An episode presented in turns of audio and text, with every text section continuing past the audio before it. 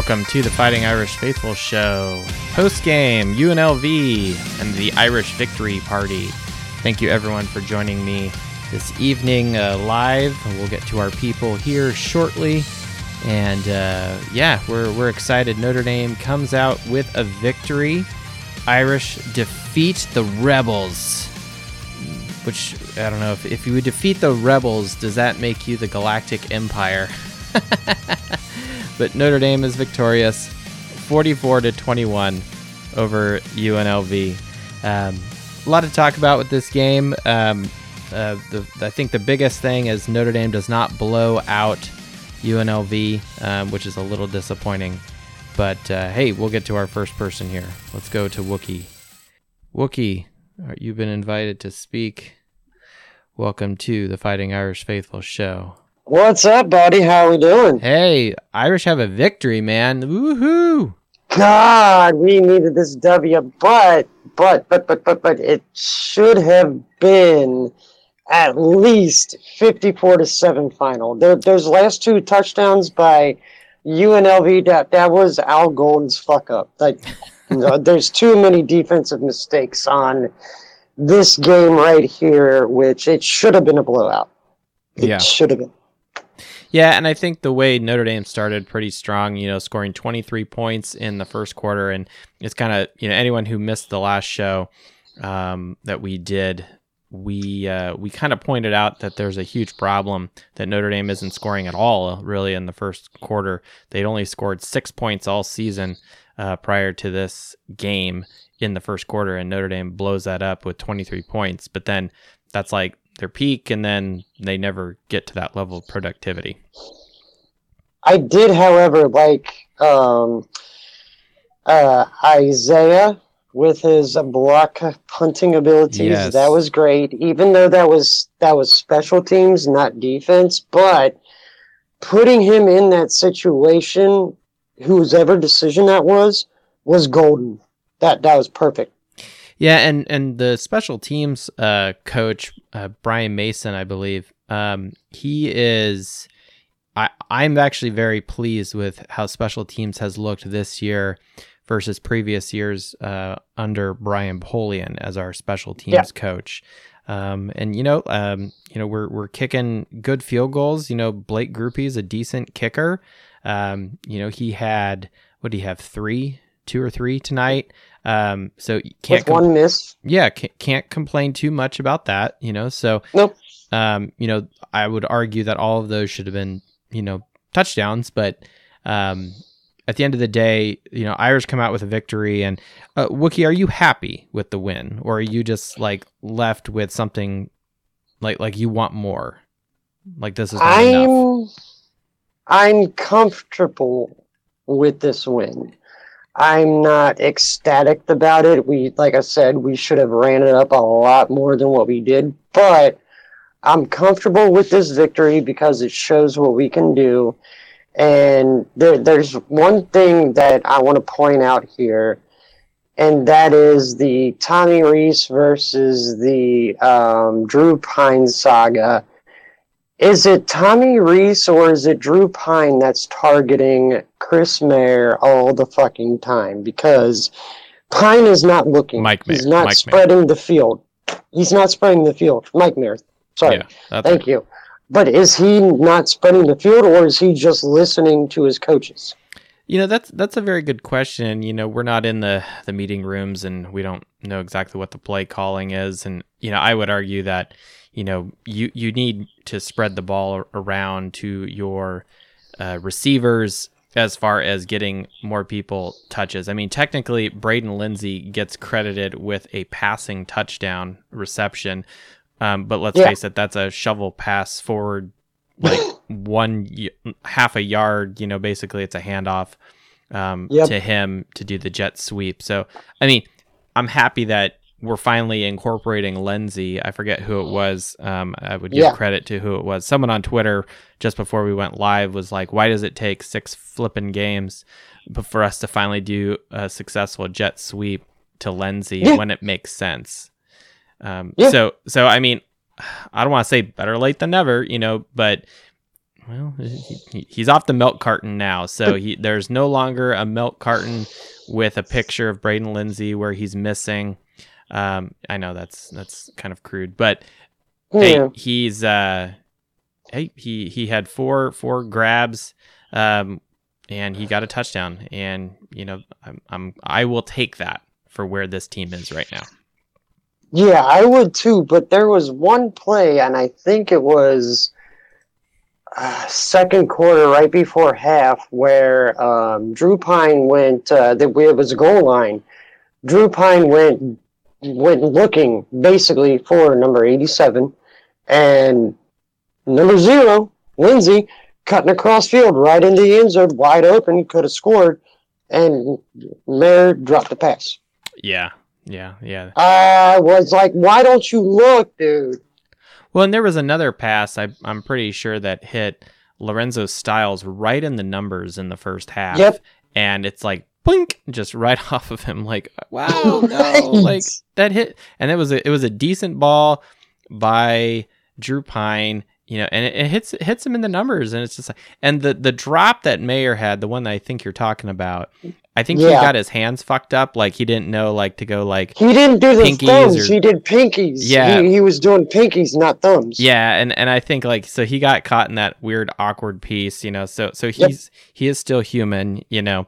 Um, he is, but despite the fact that he manages to do one-handed grabs while being pass interfered around a defender for uh, UNLV. So I, you know, my wife just is the doc's on the on the couch. You know, we got the baby running around, and he, he took the heck yeah. the you know those like plastic containers that like like lettuce comes in you know not the Yep. not the loose stuff but like the whole head goes in he had Right. he was running around the house with that as a hat today so we you just let it go um but hey he's happy it's fine you know um it's, it's clean you know it's all been washed but yeah kind of like how, uh, kind of like how Drew Pyne was today. yeah well and and for a second you know drew pyne you know he gets they there was a targeting penalty that didn't call because he got- Why didn't they call that? I don't know because the the world hates us and the um, True. and so I got kind of excited like like like Twitter fingers were ready you know like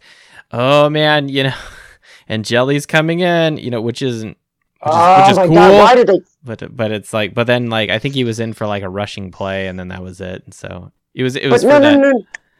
it was for the was uh, the- the rushing touchdown to uh, Evans where he just grabs it and just kind of runs it in so.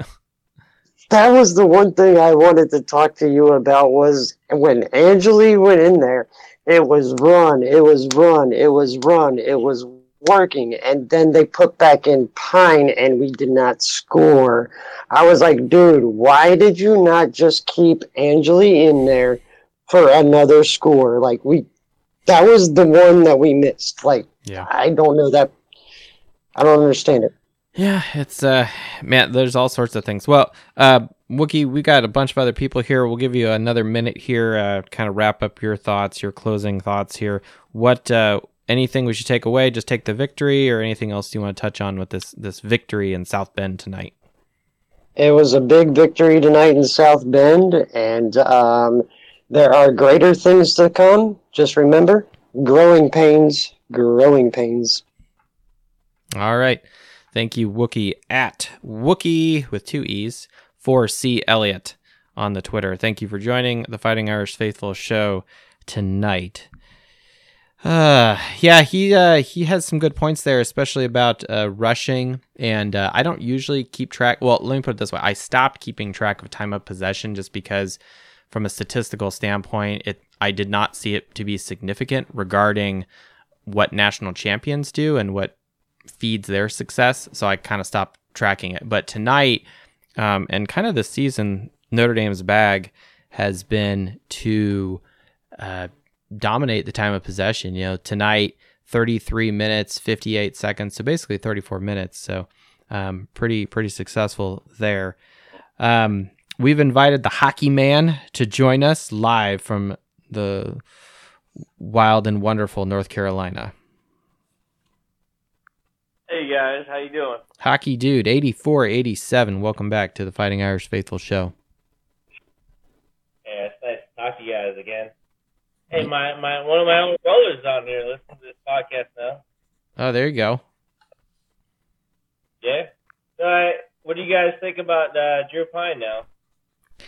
You know, I mean, he it wasn't his worst game. You know, he did have an interception credited to him, but it was kind of a tipped blocked pass and then it was kind of picked off. So I mean, that's I mean, that kind of stuff happens. You know, maybe he was staring down the receiver, so you know, he's to blame for that kind of behavior.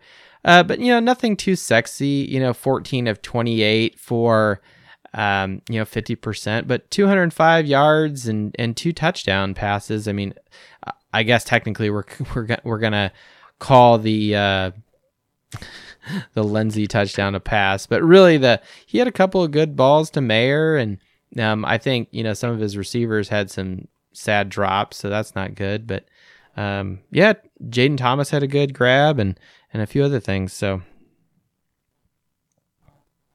I mean, Yeah, I my, know, my my feelings are very tempered with this team, and then I'll and then I'll throw it back to you. Like like my expectations, I don't want to say they're low with Notre Dame football, but like I am not putting Drew Pyne in a stratosphere of like elite quarterbacks. Like he's not even at the you know Ian Book levels of of success, you know, and so he's very far from the Jimmy Clausens and you know stuff like that. So so my my expectations for him are realistic. I don't want to say they're low because I want us to win, but but I'm also not gonna be like, ah, yeah, you know, he's gonna make a Heisman run. Like that's not happening. You gotta say they're low, right? I mean, you can't you can't tell me with all those plays where he overthrows or underthrows, like he's the guy, right? You can't tell me that. Oh yeah, no, no doubt, no doubt. You know, and we we kind of said that at the beginning of the season. And for us, anyone who was at the spring game and and our spring game commentary, you know, watching him, it was nothing that was impressing us. So again, that's why I, I'm like, I'm not gonna like look. He's our starting starting quarterback. You know, so like yes, we can be critical and and want him to do better, but I think that if we continue to say that, we're just going to be broken records. And yes, we can keep pointing it out. You know, but okay, like there it is, you know. Yeah, I mean, I, I kind of feel the same way about the uh, wide receivers, where we're we're low on numbers, right? At, at some point, you gotta just look at it and be like, okay, how do we not play other guys? You know, how Yeah. does Angeli not getting time? How does you know Merriweather or Colzie get more time? Because we're we don't have anybody else, you got to do it. You got to do something else, right? Well, but I would also, you know, and, and you're not wrong at all when you when you say that. Um, but one thing that has become very evident with this football team, and maybe maybe this is the coaches uh, knowing what is, you know, you know what's in the cupboard here. Uh, tonight again, we just dominate in rushing, and we rush the ball 62% of the time in all of our play calling. Um, it's one of the highest it's been all season. In it's the second highest. The, the most highest was actually the Cal game, uh, Pyne's first first game as a starter. So, um, you know, and and so you know, what does that mean? You know, like like me personally, like I have no pr- zero problems at the end of the game where you know Logan Diggs is in there and he's constantly being fed the ball and we're getting you know four, five, six yard chunk rushing plays. I have zero problem with that because it keeps the clock moving, it keeps the chains moving. It's a risk averse uh, form of play calling. It's not sexy and, and it's not very exciting. You know, people are like, you know, not, you know, woo, you know, jumping up out of their seat, you know, from, you know, just boring, you know, play calling like that. But it's kind of like, you know, like if you go to the casino and you're playing blackjack, you know, you know, you're just, you know, playing the hands and, and, it, it- blackjack is you know the highest odds game in the casino and so if you're getting good rushing yards and you're doing it like you're gonna slowly build up your chips and you know eventually you hit a hit a blackjack or you hit a big one you know Yeah, I mean, we're not talking about that though. We're we're, we're talking about just getting better, seeing improvement, you know, progression. You know, I don't, I don't think we're seeing that though, because we're what we're seeing right now is just the offense is just, you know, run Michael Mayer, run Michael Mayer. You know, Yeah. when we play both teams, you know, UNLV this game, like they're not a good team, right? you all No. admit they're not a good team. So when we play a better team, no matter where we play them, it doesn't matter if it's at Notre Dame, South Bend, it doesn't matter if they're, you know, it doesn't matter if they're in South Carolina or New York or whatever. It's like you have to be better. You got to be better. Yeah, I'm with you there. Yeah. and especially with Yeah. we're gonna get to some uh, some uh, challenging opponents coming up. You know, Syracuse lost tonight; they fell to Clemson, and we play both of those teams back to back at Syracuse next week in the Carrier Dome or whatever they call it now, up in uh, upstate New York, and then uh, back home for that Clemson game um, after Halloween and All Saints Day. So, um, yeah, you know.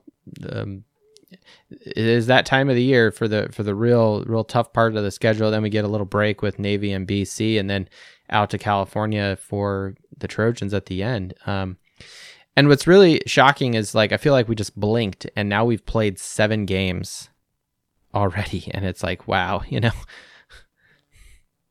But two get two wins away from being bowl eligible, so Yeah, I mean, uh, when I consider all the things to be Halloween, that's fine.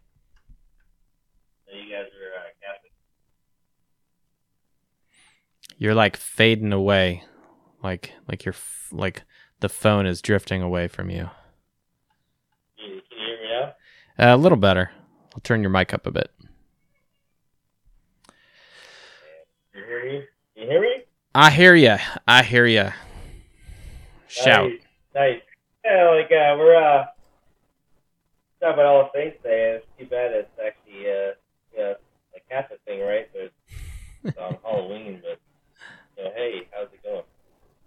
Well, I'm I'm happy that that Notre Dame um, is um, not playing on Halloween night because then I can take the little one trick or treating, uh, which is good. And then um, yeah, I mean you know, I mean so so are are you happy with the win or, or are you just like you got this like you're just shaking your head like oh we should have killed them and scored you know 50 60 points.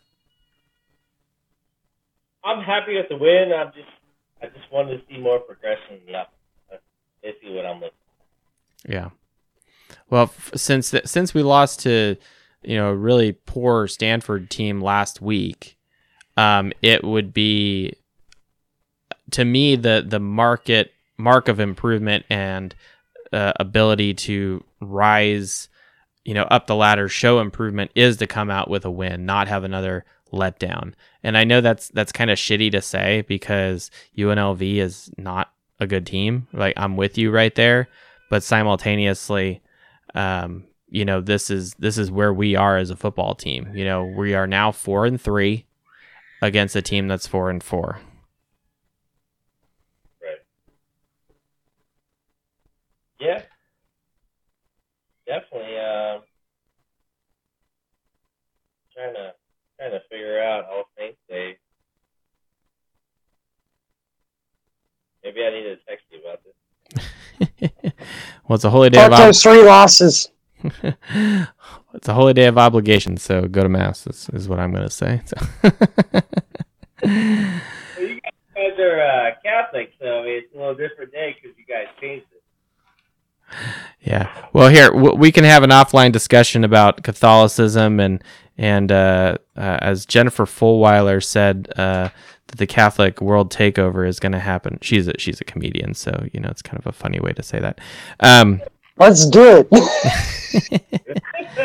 well, who is it? Shia LaBeouf is you know doing a, he was acting and he's doing a, a movie about Padre Pio and while in character and, and learning more about just Catholicism in general to research his character, he's like, yeah, and now he's now he's Catholic, so it's like, okay, that's cool. So hey, stick to Transformers, kid. why stop there? You know, Indiana Jones. So okay. All right. Well, uh, hockey man, anything else you want to say, uh, or we're gonna move on? no, I don't want to talk about hockey right now. So move on. All right. Move on. At Hockey Dude eighty four eighty seven on the Twitter. Thank you for joining us. Go Irish. Go Irish. All right. Well, we're gonna try to jump over to someone new here. If they uh, would like to speak, we're inviting them to speak at Ivan S. Vet uh, Horror. I'm probably messing that up. Ivan the Terrible. Uh, you've been invited to speak on the Fighting Irish Faithful show if you so wish. Um, Ivan's uh, Vet Vetahor. I don't. You might have to jump on here and, and tell me what what the significance of that is, or if you just want to listen, that's cool too. Um, we talked about time of possession. We talked about Mayer's one-handed grab. Um, we should talk about the special teams and two blocked punts, um, which really helped Notre Dame have a good uh, field position to start the game, and so so that's really really good there. Um, Ivan, you there? Hit the pink button on the on the lower left hand corner to unmute your microphone. All right, thank you. I'm I'm extremely new to this. Oh, that's my okay. Younger brother, my younger brother reeled me in. Apparently. Nice, nice. Well, welcome to the Fighting Irish Faithful show. Well, thank you. Are you, are you happy with this win, um, or are you are you tempered and just you're just like, well, we we trudged through it. We want more. To what are your thoughts? Um, I'm a little tempered. You know, just the simple fact of you know, if you just look at the rosters, you know, between Notre Dame, UNLV, same thing for Stanford, and you know Marshall and even Cal. I mean, even if you have subpar quarterback play, you know Notre Dame should dominate those games. Um, you know, and it's it's frustrating to me. I just feel like the players are coming ill prepared to play. Um, you know, some a lot of the big time players aren't really showing up on all the uh, during all the games. Right. And it's it's frustrating on that end. Um, you know, what scares me to death is, you know, thinking back and you know talking to some people about, you know, last year. You know, what did, you know, if we didn't get that transfer of Jake Coan into Notre Dame, I mean, we might have been a six and sixteen last year. Yeah, I think I think that's a really valid point. You know, because Jack Coan, I think, brought a lot of experience, um, and you know, he had ice in his veins, and he certainly was able to, um, I think, be a calming presence out there, but also a, a quiet leader in the same way. And though I was kind of like, get him out, um, there at some point I came to the realization that last year's football team needed Jack Coan and Tyler Buchner together. Um, so clearly he's gone and he's not in the NFL, and you know that that shouldn't really surprise too many people. Um, but yeah, you know here we are now with Drew Pyne, who was the third string quarterback last year, and now he's the starter. And um, yeah, I, I I think the concern that people have about receivers and quarterback at Notre Dame. And for me, it's a lot of it goes back to just what are the what the good teams doing and they're chucking it deep. They're being very effective throwing the football and they are able to just move the chains and you know, they're putting up 300 plus yards through the air and Notre Dame only had 205 tonight. Yeah, I, I agree with that. I, you know, I feel like we have an issue with, you know, trying to establish the identity on offense. I think Tommy Rees has done a really mediocre job with that. And and what I mean by that is you you know who Drew Pyne is, but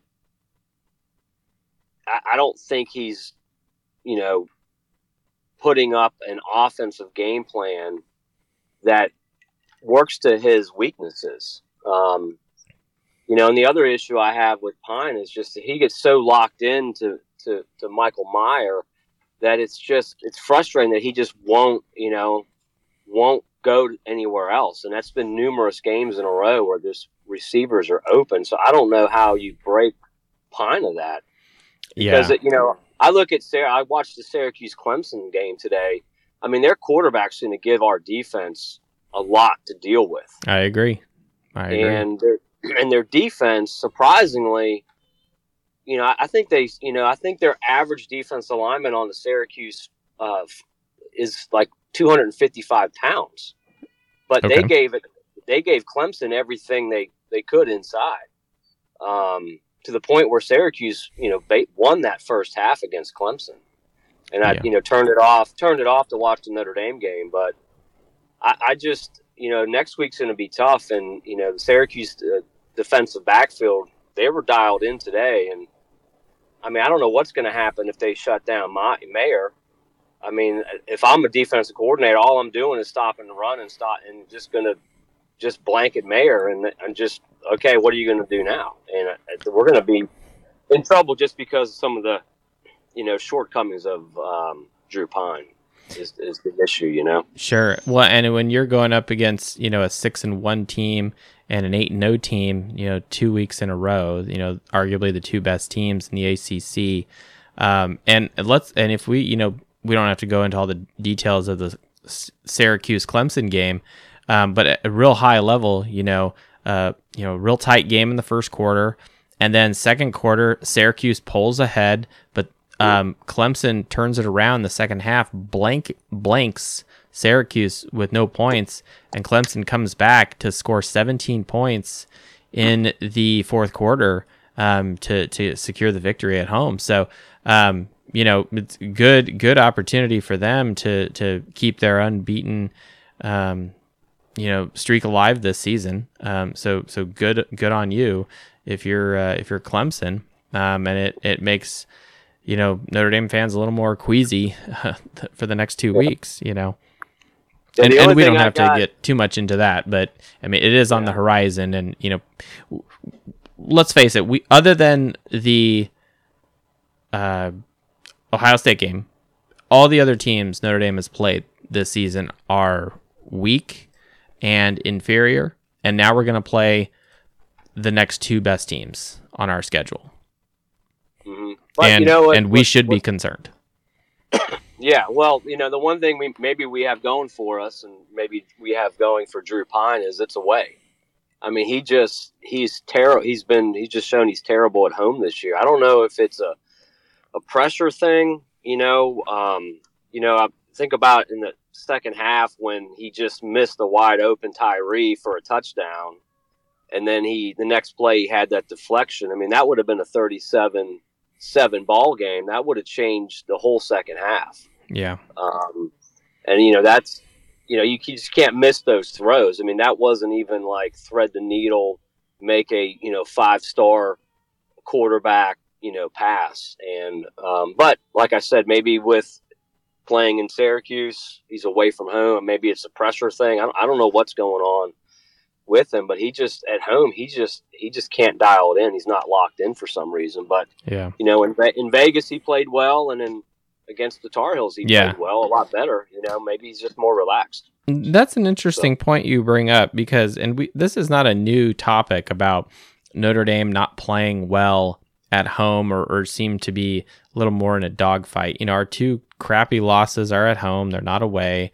Um, you know, we seem to I don't know be able to focus and lock in on the road better than we are at home, and I don't understand. Like, is it is it Notre Dame's you know weak stadium environment? Is it like there's too much expectation because we're at home? um, th- there's some piece of the puzzle missing where we should be blowing out these teams. You know, the the, the games we've played at home. This is now our fourth. Um, yeah, gosh, we should just be killing these teams, and and we don't do it. Um, yeah, and, and like this was a decent victory. Don't get me wrong. Um, not our highest scoring total.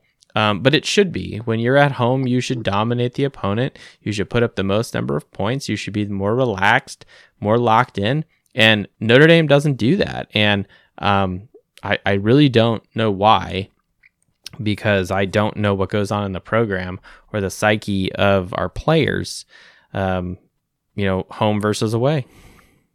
Yeah, it's an it's an interesting discussion to have. I mean, obviously, not being you know inside the program and you know on the campus and at practices, it's hard to tell. But you know, but definitely for Drew Pyne. But you know, even today, when you know you have a couple blocked field goals and you you know you convert just a field goal, like those are the things that a lot of teams that just have that true desire to win, they they would convert on that, and that that's what we don't see this year with this team Yeah. you know, I think, you know, and I think about the defense and, you know, they're, um, you know, every, every game they're giving up a few big plays, but at the end of the day, like if you look at the, the stats. I mean, they they've held most teams under their score, like eight points or more under their scoring total, their scoring average. Yes, that is correct. Yeah, Notre Dame's scoring defense has been very good. You know, like UNLV, for example, um, or excuse me, their their scoring offense. I'm sorry. You know, they average 29 points a game. They're held to 21. You know, Stanford. You know, their scoring offense again 29. You know, 16. Granted, we we only scored 14. Um, BYU was held to 20 points.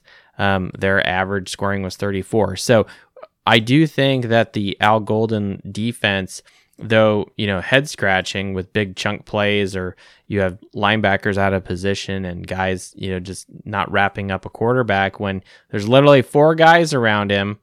And if you're the UNLV quarterback, you know, you can kind of, you know, like, is he covered in grease and we can't can't pull him down? Well, he he just seemed like he was just waiting to get hit and just kept on stumbling forward on that fourth down. I, I, I Harrison was, Bailey high high stepping into the end zone. Well, not exactly, but yeah, he gets a rushing touchdown after you know, um, you know, getting a, a key uh, fourth and two, um, and gosh, that that was probably the most frustrating piece for me. It's like, oh, we clearly got him, and then it's like, oh no, we don't, and it's like.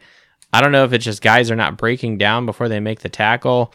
Um, you know, there, who knows? Yeah, that was well. That I watched that again. That was Bertrand. I mean, the, the defensive lineman didn't have. I mean, they had him, but then Bertrand came in and he just whiffed on it. Like he looked like yeah, he he he didn't he settle most- down. Yeah, he was like looked like the most unathletic linebacker ever then on that play. But which is surprising because he's our he's our leading defensive player as far as tackles. He has more tackles than anyone else. You know, coming into this game, he led the team with um, 36 tackles. All right, and tonight he leads the team again, and he has seven total tackles. So and and and five solos. So.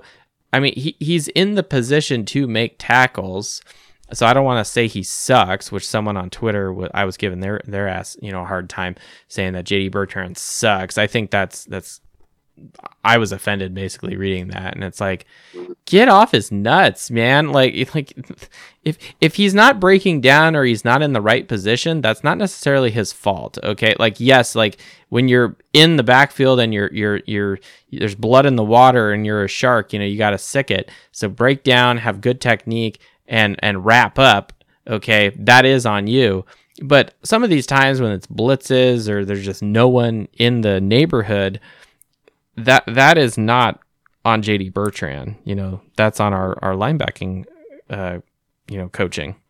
Yeah, well, I think the linebacking group as a, we don't they rarely make impact plays. So, I mean, tra- traditionally, your linebackers are going to make you're going to have your linebackers make most of the tackles unless they're just you know terrible. But but we, we just don't have the guys you know on that second line of defense just aren't making impact plays like that we've seen in the past, and so and sometimes you don't you don't need that from everybody. You need to be you know some of your linebackers just have to be you know uh, consistent. You know where the run fill is, things like that. But they they can't get off blocks. They're not you know they're they're just not very. Like Bertrand, God bless him, but he's just not a long, fast, athletic linebacker. Like and I, when I say that, I mean like your top level um, linebackers, and it's it, you know that's it's frustrating because. But the but you said the chunk plays. I mean, I, included in those chunk plays this year, like against BYU when it was third and seventeen, when BYU was on the ropes, they're on like their eight yard line, and we let them run for you know to get the first down. And that kind of started that BYU surge in the second half when that game was completely under control. But then the, the, the chunk plays as defined, like you know against North Carolina, like if they could just, I mean, how impactful would that defense be if they could just stop those like the two long runs today? If they Yes. don't give up their two long runs, Yes. I mean, they might not even score any points. So I, I don't know what it what the breakdown is, but it just seems like they have this, you know, mental thing on a couple plays, and it's just like I don't know if it's an Al Golden thing or or what happens. I, I can't you know diagnose that. I'm not that you know I'm not a coach, but it's just like man, what what's going on with those those chunk plays? And it's just sometimes Yeah, it changes. the chunk game. plays are, are really bothering us. You know, I mean, granted, our yards per point was better than them, which is which is a good thing. Um, you know, but their their rushing attempts per touchdown was significantly better than Notre Dame. Um, for a team that only ran the ball 46% tonight, as far as like play calling selection, um, they passed more than they ran, but on their runs, they were extremely effective. Um, you know, 9.3 rushing attempts per touchdown, and they had 3 Mhm. So now Notre Dame also had three, but we had 47 rushes. So, which is interesting because Notre Dame, their rushing attempts per touchdown was 15.7, but that is better than national champion average of 16. So, so I, I'm not going to complain too much about it. But if we jump over to passing, which has kind of been the the thread, you know, that everyone is pulling on the sock here and to unravel things, um, our passing needs to be more efficient. You know, okay, it's really technically on the box score it's two passing touchdowns, but really it's one. Um, So so we need more passing uh, receptions, passing touchdowns um, from our quarterback and receiver room, and you know it's just not happening. Yeah. But it'll be it'll be an interesting journey when the off season comes because they're going to have to get somebody out of the transfer portal just to, you know, I mean, I'm a big Tyler Buchner supporter, and I was hoping he'd get a lot of reps this year, obviously, and he just hasn't played much football in the last. I mean, even through high school. It's yeah, just- with the injury and with COVID mixed in there, COVID. and then Yep. you know Cone and, and some of these other things, and now his injury now. Um, you know, there's there's a lot of hope we have for him, um, and he comes back healthy, and and Pyne, you know, like I really think this is the opportunity for Pyne to really, you know, leave no doubt that he should be the starter next year based off of the volume of experience he's getting, and if he's if this is his ceiling, um, you know the coaches have a have a tough decision in the in the off season here about where to go from this. Because my my expectation for Tommy Rees to develop him into a better quarterback uh, those expectations are low. And that's not a slight at Tommy Rees. That's just based on evidence and uh, observing the quarterbacks he's been coaching none of them saw significant improvement in their passing output as time went on in their career at Notre Dame. So yeah. Well, that's that's been frustrating on my end with the quarterback recruiting. It's just been so. I mean, you know, I look at Notre Dame as a team that has to have somewhat of an elite quarterback to take it to the next level. When I say that, I mean like win a playoff game. You know, because Ian Book got him there, but they just weren't good enough around Ian Book, and he's not a national champion. He was not a national championship caliber quarterback.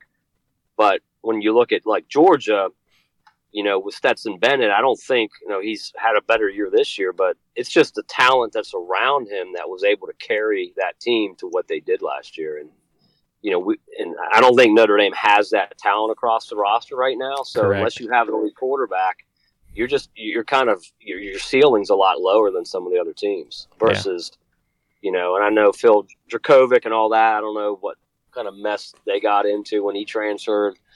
But I'm not saying he was the answer, but that was the one guy they recruited that had a had a lot of potential just from the you know the recruiting rankings, but that obviously didn't pan out. And you know he's at Boston College, so Yeah. And that that's kind of the, the the real crazy talk is what if he had stayed at Notre Dame? yeah. I mean, he would have he definitely would have played been last crazy. year. I think so, been the too. I think so too. I just it's just it amazes me that Notre Dame can't get those elite quarterbacks.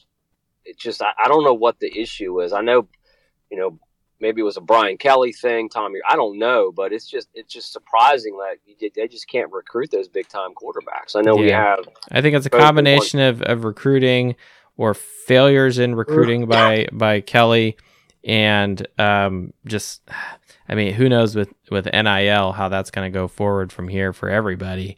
Um, Mhm. But yeah, I mean ever since you know DeShone Kizer left, basically that was kind of the last like real like you know NFL caliber like superstar kind of guy and surprisingly Kizer you know, had had a really poor win percentage after that four and eight stink fest of, of 2016. So, Mm-hmm.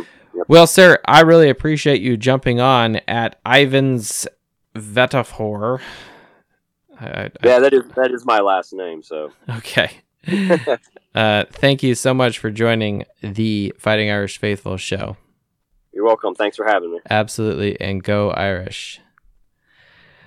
All right. Well, thank you, sir, for joining us. And yeah, we've uh, we've invited Justin Case to jump. You were you were on, then you were off. Now you're back. So, Justin, you've been invited to speak and join us tonight if you so wish.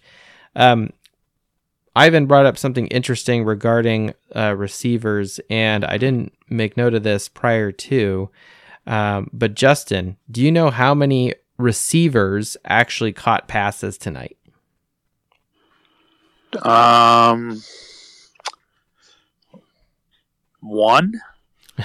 it's not that bad. Um, Well, so I'm trying to. So uh, Lenzy had the ball in a reverse. I know Colzie or uh, oh it's two. Is it two? it's four. So Thomas Thomas is in there. Of course, Mayer with his his super catches. Thomas, Lenzy, and Styles. Styles didn't had two. Thomas had two. Lenzy four, and Mayer six. Uh, I didn't even count Mayer because he's not. Well, he's a receiver, but I always count him as a tight end. I sort of exclude him because I feel like he's just so money. He's so ridiculous. Yeah, yeah. No, and he's he's you know kind of like you know you got to feature your best player, right? And he clearly is. Um, you know, and it's kind of like crazy. You know, think about how good Mayer would be with you know a better quarterback, you know, and stuff like that. Um, now I will say this. Um, now, granted, it's UNLV; they don't have the greatest you know defensive front. Um, or players or talent, what have you. You know, it's not like we're playing Michigan's defensive line, for example, right? But Pyne had all day in the back of the pocket, and it's kind of like he's like rolling out to the flat, and it's like, man, just calm down. You realize you don't realize how much time you still have to to allow a guy to find open grass. Well, I guess it's turf, but open turf in in the uh, you know in this game. You know, he's kind of like frantic, and you know sometimes he ran out of bounds, which was the right thing to do. Um, but yeah, it's like man, he credit to our O line. They they I think are going to be the toast of the night because I have not seen them put up as much of you know walls around Pyne like they did tonight. Yeah, I thought it was funny that I agree with you. The pass blocking was so good, but they still chose to move the pocket a few times. Where was that in the previous games? That's a good good question, and you know maybe it's one of those things with with new, you know, with Hiestand coming back and and having him to, you know, you know just just filter out the diarrhea that was in people's brains for how to do proper pass protection. Um, you know, I don't know, or finding the right combination of guys, you know, out there on the field. Who knows? But what I will say is this: is is I'm happy if if there is an area on the field that we're seeing development, we're seeing improvement. It is the O line. Go back to the Marshall game. You know, Buchner's running for his life back there against Marshall. And then it gets better slowly, kind of, not really, but a little bit with Cal. It looks so much better against North Carolina. Granted, North Carolina has really poor defense. Um, but I think every game, um, you know, the the O line is getting better, and that's really important as we enter these next two games. Yeah, I agree. They look very good. I thought Foskey was just stupid today. Oh and my gosh, what I, I was like, like I kind of felt bad for UNLV's punter. He's like, damn it, I have to go out there again, and and like how, I don't understand how UNLV is so like like they were terrible and, and blocking up front. You know, Foskey's not doing anything crazy. He's just going running through the A gap between the long snapper and the and the guy just to his left. You know, and it's like like like no one even like tries to step in front of him, you know, or, or get in his way, you know, just like I, I, I um, found Mason that had to a be great scheme on that second one where he stacked it yeah. He stacked know, the outside, on- right? one side, and made that long snap or sort of adjust. And but yeah, I, th- I mean, what a terrifying. I mean, gr- good thing good punters don't look at the rushers because that guy may have just fell, or you know, I probably would have just run or been screaming.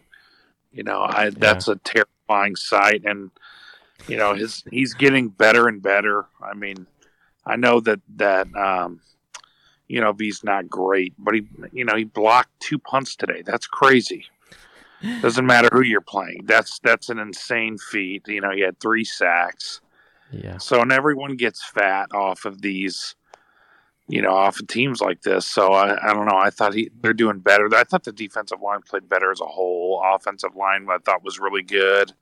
So I think you know Brian Mason deserves, you know, a raise and you know whatever he wants. I mean, he's done very well this year. Yeah, of of all the hires, um, other than you know Hiestand, um, that were brought in, um, he Brian Mason is is fantastic. You know the the special teams. The, the, what I like about the special teams is like they're playing up, like they're playing with passion and intensity.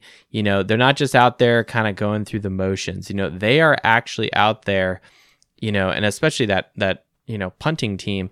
You know, they're they're or, punt return team. They are just out there like sniffing it out, going in for the kill, going in for the block. You know, we've got you know, 6'5, 265 Foskey running in there, you know, probably runs a 4'8, 40 or whatever. And like, this dude's a monster, you know, from Northern California, comes from a really good high school in De La Salle. You know, this guy is is is gonna gonna go on to the next level. And, and I couldn't be happier for him. Yeah, he was he's fun to watch. I also just can't figure out, you know, why Botelho can't get on the field more. I mean, I know there's something going on, but he is constantly around the ball. He's constantly being physical. He's constantly playing hard. I don't know, man. That, that they got to find a spot. I mean, not. I mean, I'm not even saying permanently, but just get him on the field. He's just constantly in the way. Yeah, yeah, and and the stats show, you know, he he was not able to get home. Um, but yeah, I mean, you know, and, and Rylie Mills was actually kind of surprisingly quiet uh, tonight as well. You know, and he he was the toast of the night. Um, you know, I think in the previous game. Um, uh, question: Did Prince Kollie get that that second punt block? Did he get a punt to the neck? I, I could have sworn when I saw the replay, the ball hit him right in the neck, right underneath his, uh, you know, under his chin strap there. Uh, it could have. I, it also looked like he may have got sort of whipped. I mean, that punter was just ragdolled, and it looked like he sort of came down around his, you know, his legs. But I that punter, I just can't get over it. I felt terrible for that punter. I mean, I feel bad for him, like as a human being, um, but I'm happy it was him and not our punter, right? You know, uh, their their yeah. punter Nicholas Marshall Marshall Nichols, um, he's gonna need an ice bath or something tonight. That's for sure. he's gonna need therapy. Yeah. he's gonna like wake up that. with night terrors. And... yeah, I mean, he's gonna. Someone's gonna have to be like sitting next to him on the plane, like, "Hey, tell me about that." He's like in okay? the back corner of the plane, like rocking back and forth. You know, he's got screaming, "Who's got seven? Who's got seven? Not number seven. Here, just just take the ball." Yeah. Yeah, but and then just my usual sort of spiel, man. I just and I know everyone says it, but man, Tommy Rees just you know, even the tight end sneak I thought was I you know, it was creative. I liked that play. I thought that was brilliant. Uh, I've I've yeah, not seen that. Well, it's a Chiefs. I mean, they ripped it off from the Chiefs, but uh, it's you know I like it. I but I just you know outside of that, there's just not a lot. It was a like, play that made sense. You know, it's like you're down at the goal yeah. line, and you know you haven't. Now, here's what I will say. What I don't like about it is that it's it's it's a little bit of a trick play, and sometimes that stuff is really. I mean, don't get me wrong, it's really effective and it works. But now it's on film for Syracuse and for Clemson. And I I personally would rather they hold that play back to against a, a big team, a big game. Um, and and hopefully and and what does give me hope about Rees is if he's running that kind of a play against UNLV, it is my hope he has other creative plays like that. Um, you know, and I'm not saying like goofy trick tricky stuff, but but like that was a play that made sense. You know, you're down at the goal line, you know, you just you, you're going to move fast, you're going to move guys in motion. Uh, it looks like your typical run play and then all of a sudden he's under center and just takes the ball and it's great. Yeah, it also could have been a show because you know the thing I would always think about, you know, if I was coaching is if if I see that in a game against UNLV, if I'm the defensive coordinator for Syracuse, I'm going to say, hey, I want you to find 87. If you see 88, you know, under center, you know, obviously that's your priority is to stop that run, but look for 87 or, you know, because they may be showing that to get a pop pass off or, you know, if Tommy's smart, but you're right. I mean, he, he may have other stuff going too. It just, you know, made sense. And the other thing, you know, it, it, very good timing because Pyne was out and Jelly was in.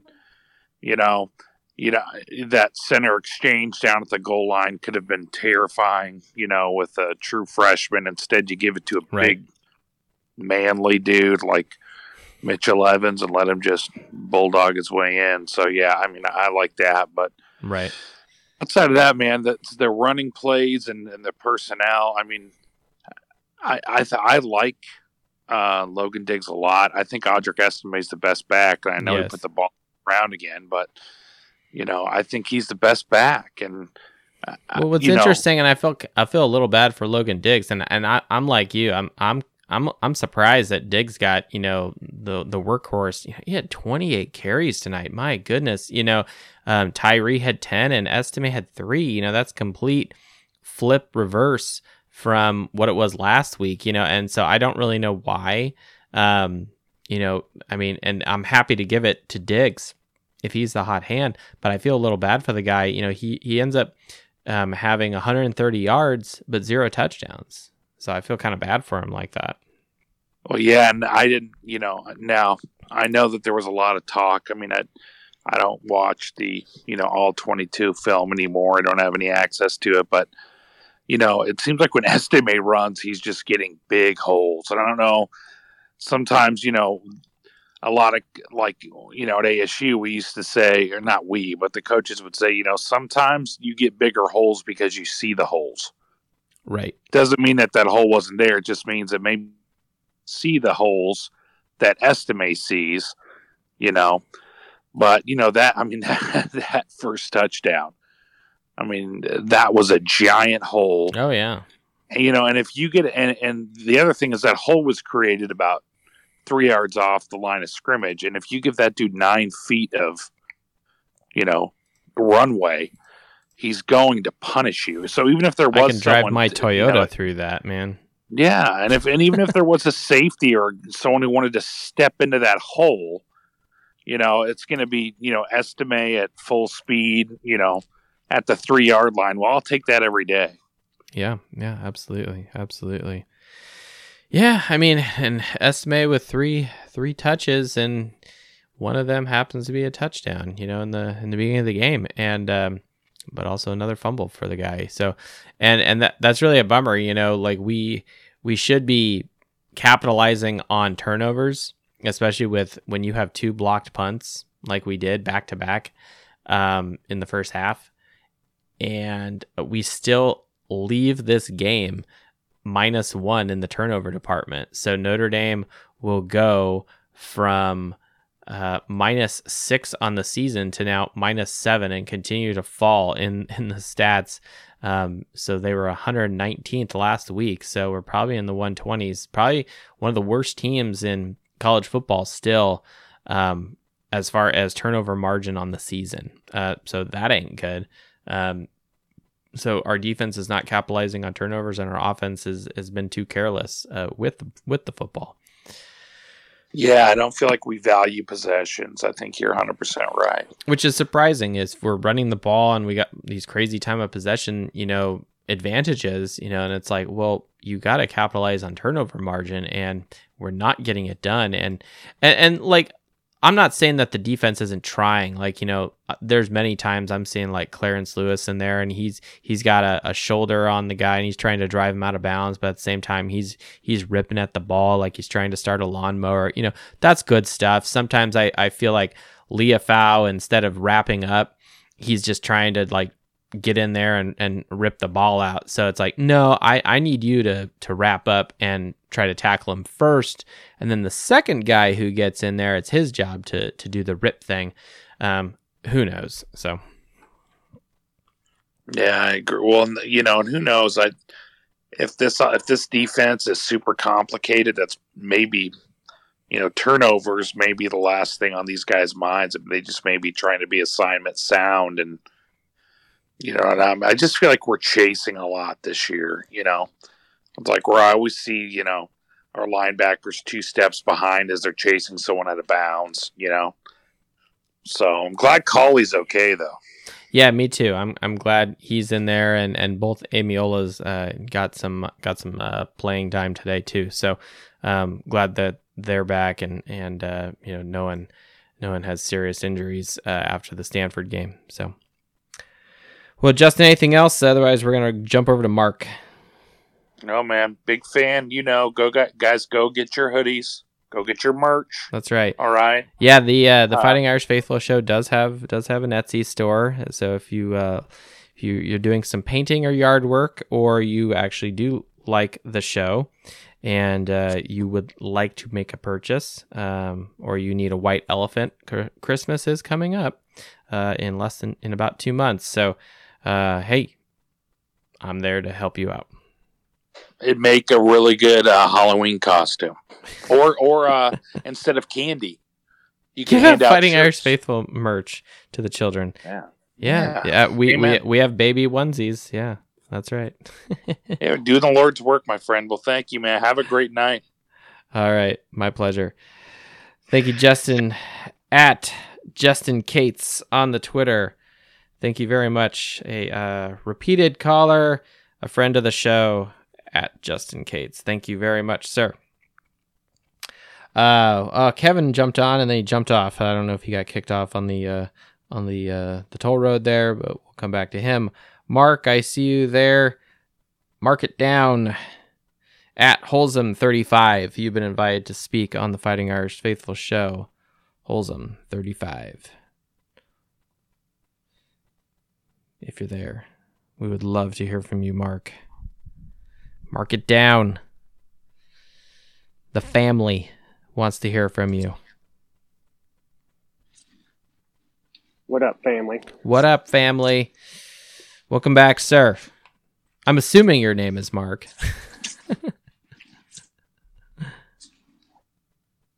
it's not Mark. Silence. Oh, Mark, we're losing you. Hello. Are you there? Yeah, there you go. Oh, you were quiet oh, for a second. My... Yeah, I keep um, losing signal. I don't know if it's my Wi-Fi or what's going on. Yeah, there's got to be a special place in your house or something. But well, what do you think of this game? Uh, Irish come out with a victory, um, and we should be happy with that before we go into these next two games. Correct? Correct. But when you realize how good it could have been, that's when you start to drift into a dark place, you know. Yeah, I think I think the way the team started, you know, 23 points in the first quarter, you know, gave us a lot of upside like, wow, look at this team, we're killing up, you know, and anyone who was saying like, "Oh yeah, we're going to cover the spread." And um I you know, I don't I don't there's only a handful of podcasts that I listen to. And uh uh one of them uh, it was actually a, a, an excerpt clip from one foot down. So not to not to you know shit on their their show you know they've they've been doing this a lot longer than i have. But one foot down i think it was josh over there was saying that you know absolutely notre dame's going to cover this and he refused to use logic and that's kind of his humorous way of of how he rolls which is fine.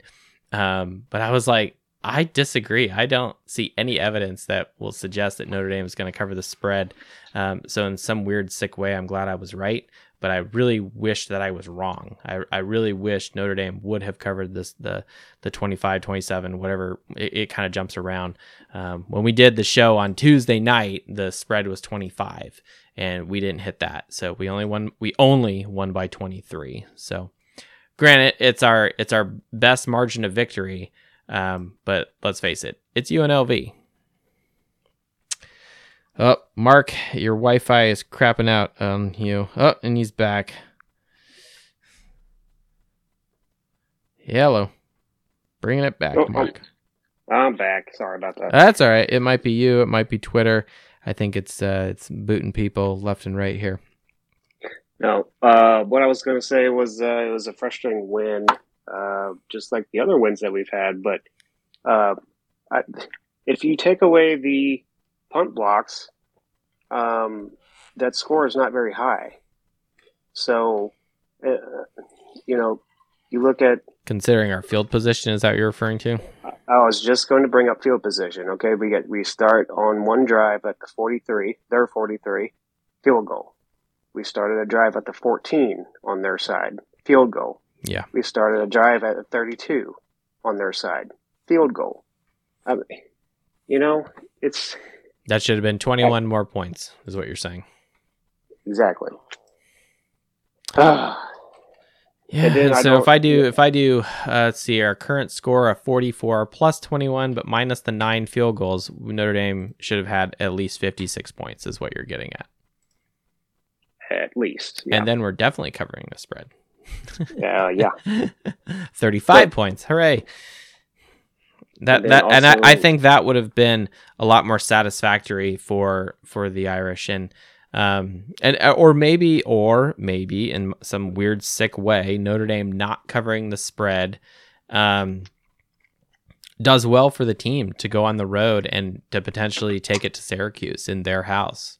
I don't know. Yeah, yeah, I think it's actually a good thing that uh, Syracuse lost that game because if they beat Clemson, you know, they're on a high at their place, whereas now they're kind of down in the dumps a little bit, we can catch them in a in a low point, you know, and then Yeah, I think there's multiple ways you could take that. You know, I, I agree with you. I think that's that's one solid way to um, view the Syracuse game, where their their confidence has been shaken, and so now do they have the mental toughness to bounce back at home against a let's face it, a weaker team in Notre Dame because we are. yeah, Um, anyone who says otherwise is wake up and listen to this show. yeah, and if and Um, if Clemson were to if Clemson were to drop that game too, that also gives Clemson an extra week to get right before they face us. So yes. Syrac- Syracuse losing was a, a win for us. Yeah, yeah. I and or or if you want to take it the other way, Syracuse right now is pissed that they lost. They gave up 17 points in the fourth quarter, and they um, are now going to be motivated. Their coaches, the coaches of Syracuse, are going to beat their ass in practice, um, and they are going to, um, you know, ensure that their team is motivated and ready to play the Irish next next Saturday. So that's another another way to look at look at the coin. Now, regardless, though, the Clemson Tigers uh, they have the week off next week, so they enter their bye week um, in preparation for Notre Dame. Yeah. But that shouldn't shouldn't surprise people. Most most teams, I think Syracuse is one of the few teams that um, does not have a a bye prior to playing Notre Dame. Yeah, I don't think it's going to matter much, though, to be honest with you. I, I, I don't think you're wrong at all. Well, what so, do you think what did of? you all think about Drew Pyne? I mean, did he play? How do you grade him? I give him a C, but he misses Chris Tyree running the seam. Uh, I can understand. Oh gosh, as- that was a terrible pass. Even the doc was Well- like, "Why is that ball over his head like that? He's wide open." Well, here's here's my take on it. I can understand. I, I played in high school. I was a quarterback. I was a running back, but I played in high school. I can understand how you see a receiver running down the seam so wide open gives you a jolt of adrenaline, and you. I can see how you could overthrow him. yeah, you're like, "Oh being- shit! Look how open Yeah. he is." it is a shock of how open he is, and then you get a jolt of adrenaline and you overthrow him. I can understand that. However, this isn't Drew's first time overthrowing a wide open receiver like that. So there's a trend here. You know what I'm saying? Oh, I'm with you. I'm with you there. You know, the he needs to stay calm, um, and and I think he's getting calmer in the pocket and in, uh, you know, looking for receivers. And and quite frankly, I think it's irritating that, or maybe he's so conditioned to to looking for receivers, and the only one that's really wide open is Mayer consistently. And so when he sees one of the other guys that he's keying in on that is wide open, he's like, "Oh, hooray!" And somehow, like you said, he's get this adrenaline, and so it, you know, he he, he doesn't execute the way he's supposed to. Well, that or if he's he's just muscled out there for anything over 15 yards, uh, you know, because most of his passes are around 10 yards to Mayer. Yeah. So I he's got to figure that out. He, this is a bad trend for him. I'm I'm with you there. Yeah, he's and he's only fifty percent um, on his completion percentage right now uh, in this game. So so that's not good either. Well, unfortunately, LSU um, is uh, beat Ole Miss, so they they upset um, Lane Kiffin, and uh, Brian Kelly gets a victory. So we were going to do some Brian Kelly bashing here uh, with LSU uh, potentially losing to Ole Miss, but that did not happen. It looks like LSU scored 21 points in the fourth quarter. Um, so, damn it, that sucks. Yep. but uh, Ole Miss was probably we can say overrated. So, I think so. I think that's that's very very reasonable uh, with what's going on in college football. You know, they're yeah, and and and you know LSU quite frankly has better players. Let's let's not let's not ignore that obvious fact. Well, I'm near the end of my page here, Mark, uh, and there's not a whole lot of other people jumping on here. Uh, so I guess uh, it's either it's you and me to it's like a duel here, stare down here, um, or uh, if there's anything else you want to talk, or maybe we'll just uh, wrap this up early and we can catch the eight o'clock games. Who knows? Well, I'm, uh, you know, we got uh, Peyton Bowen coming in town for that Clemson game. Yes. Do you, do you feel that that is a make or break game for him? Because he is right on the edge of leaving. you know, like I we I don't don't know. I I don't. I, I'm not sure. Like, like I will say this: nothing helps you more in recruiting, and this is not a new claim by me, but nothing helps with recruiting better than just winning. Just win, keep winning, and if Notre Dame continues to improve or beats Clemson and Syracuse, which would be right now seems very miraculous if we were to do that. But let's say we do, I think clearly the odds of of him departing, um, you know, I, I, I, that seems very unlikely. Um, but yeah, I, I haven't, and I haven't been reading the gossip, you know, on on you know your our favorite blogs here. But right now, currently, he's our only uh, five star commit um, for per twenty four seven Sports. Um, and if he, he's a safety, and we we're gonna need you know good guys in the secondary next year. Oh, he's going to return punts for us too.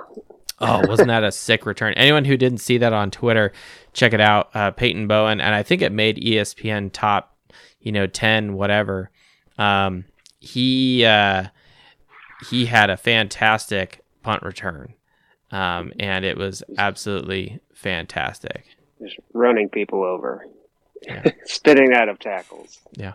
Well, and if I if I look at who uh, the other teams that are recruiting him, that you know, like like he's committed to Notre Dame, and the other two teams that are like next in the list are Oklahoma and Texas A and M, and Mhm. I mean it's not like you know, you know Ohio State or you know Texas Alabama. or well Alabama's on there too, but but I don't I don't think you know They're not in his top they're not in his top three, right? So so you know Texas A&M and Oklahoma are, are you know a little closer to home since he is from Texas. Um, but yeah, you know if if he goes somewhere else, um, you know who knows? Well, he was at Oregon today.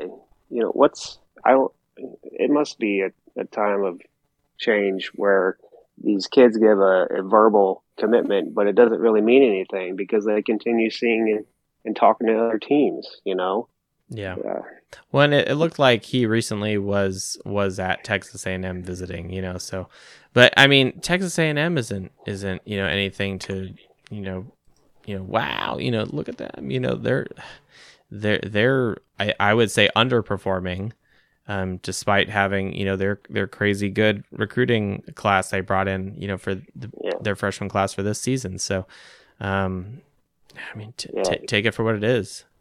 I really don't care about the wins and losses the rest of this season. What I care about is keeping that recruiting class intact. I mean, Right. you keep that class, you keep that class a top five class. That's a successful season for us right Yeah. now at this point. Yeah, I mean, I mean, Texas A&M is three and three. you know, I mean, Yeah. If we're we're if are we really concerned about them? Eh, I don't know. Yeah.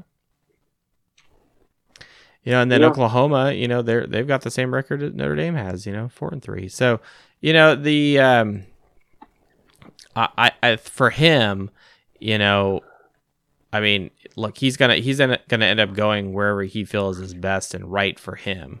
You know, um, clearly we would all love for Peyton Bowen to come to Notre Dame, um, if he does, great. If he doesn't, you know, peace be with you, right? You know, and but Right? hopefully you know he's got um you know some some opportunity um and, and i think if he's paying attention to what's happening at notre dame you know he will see that there's going to be some holes in our secondary on defense and that Mhm. he can come in and probably contribute right away that is my Yeah, hope. but don't you think all these other teams are telling them the same thing? Like, you get here, you're going to start right away. Well, I'm not, know? but I'm not saying that's like an empty promise. What I'm saying is like just look at who's on the field right now. Brandon Joseph, right? After the season, he's gone. So, so that's the point I'm making. Mhm. So, if we if we look look at just like look at Notre Dame's players today, who's out there, who has a potential to who will be leaving, and then then that that allows him to come in to take the starting job from some of the guys that are either on scout team or recruited last year, whatever. Th- that's the point Yeah. I'm making. So What'd you think about Diggs today? Is he is he appearing as the top back, or are you still sticking with Estime here? You know, that's a really, really good point. You know, Diggs, I, I like, uh, and I will say this this is a good problem for Notre Dame to have. You've got multiple guys back there. You've got Estime, you have Diggs, you have Tyree. And I'm very happy to see Diggs back there killing it, taking ownership. But he was kept in and he started the game too and I was like, why the hell is he starting and not Estime? Um, you know, but again, no touchdowns, and, and to me, that's what it's about. You know, it's like you can have all these yards and and move the football, and and you know that that helps, but at the end of the day, you must score touchdowns. And look, Estime is in there for only a handful of plays and gets a touchdown, right? Tyree, but he also Has half. also putting the ball on the ground. well, that that is a problem too, right? So, uh, so so I don't like that either. Um, but yeah, you know, so so maybe it's a it's a trust thing, you know. So Yeah. knows? Well, from yeah, I was a running back in high school. I don't like us not running our backs inside the ten. I just hate it. Um, I'm tr- kind of after today's performance. I'm kind of leaning towards Diggs being that number one back. He's Well, got and he he's, he he's put got up, uh, finesse. he's got finesse, and he, he's also been proven today as a can be a bruiser at times. Yeah, So you you've got a 100% finesse back in Tyree. You got a bruiser in Estime, and now Diggs is kind of a hybrid of the two. yeah. So if it's up to me, I'm going with Diggs. I think. Yeah. Yeah. I mean, again, this is a good problem to have. You have very capable guys, And if it just comes down to who is not going to turn the ball over or fumble it or whatever, then sure, I think that's a good way to look at it. If you're looking at who's, you know, going to be scoring the most points, Estime, you know, is still has uh, he has six. He moves up one point, just as uh, Mayer. So Estime and Mayer still are leading the team in total touchdowns scored. Um, they both have six now. So. Uh, so so so that that's kind of how I look at it. Other people look at it differently. I, I think it really comes down to what's the plan of this team and what's the game plan going into Syracuse next week. Um, I would not be surprised based off of the um, productivity of Diggs if he was starting. Um, and he's also a little older than Estime, I believe. So, um, so there you go. Well, Mark, I really right, it's a good appreciate you uh. You you jumping on tonight. Uh, Adam Dowling has joined us. Um, he can give us a debrief of his tailgate and what the traffic was like on the interstate um, as he headed home. At Holzem35 on the Twitter, mark it down. Thank you so much for joining the Fighting Irish Faithful show, sir. Yep. Have a good one. Have a good one and go Irish. At Adam Dowling underscore one, you've been invited to speak, sir. Welcome back to the Fighting Irish Faithful show.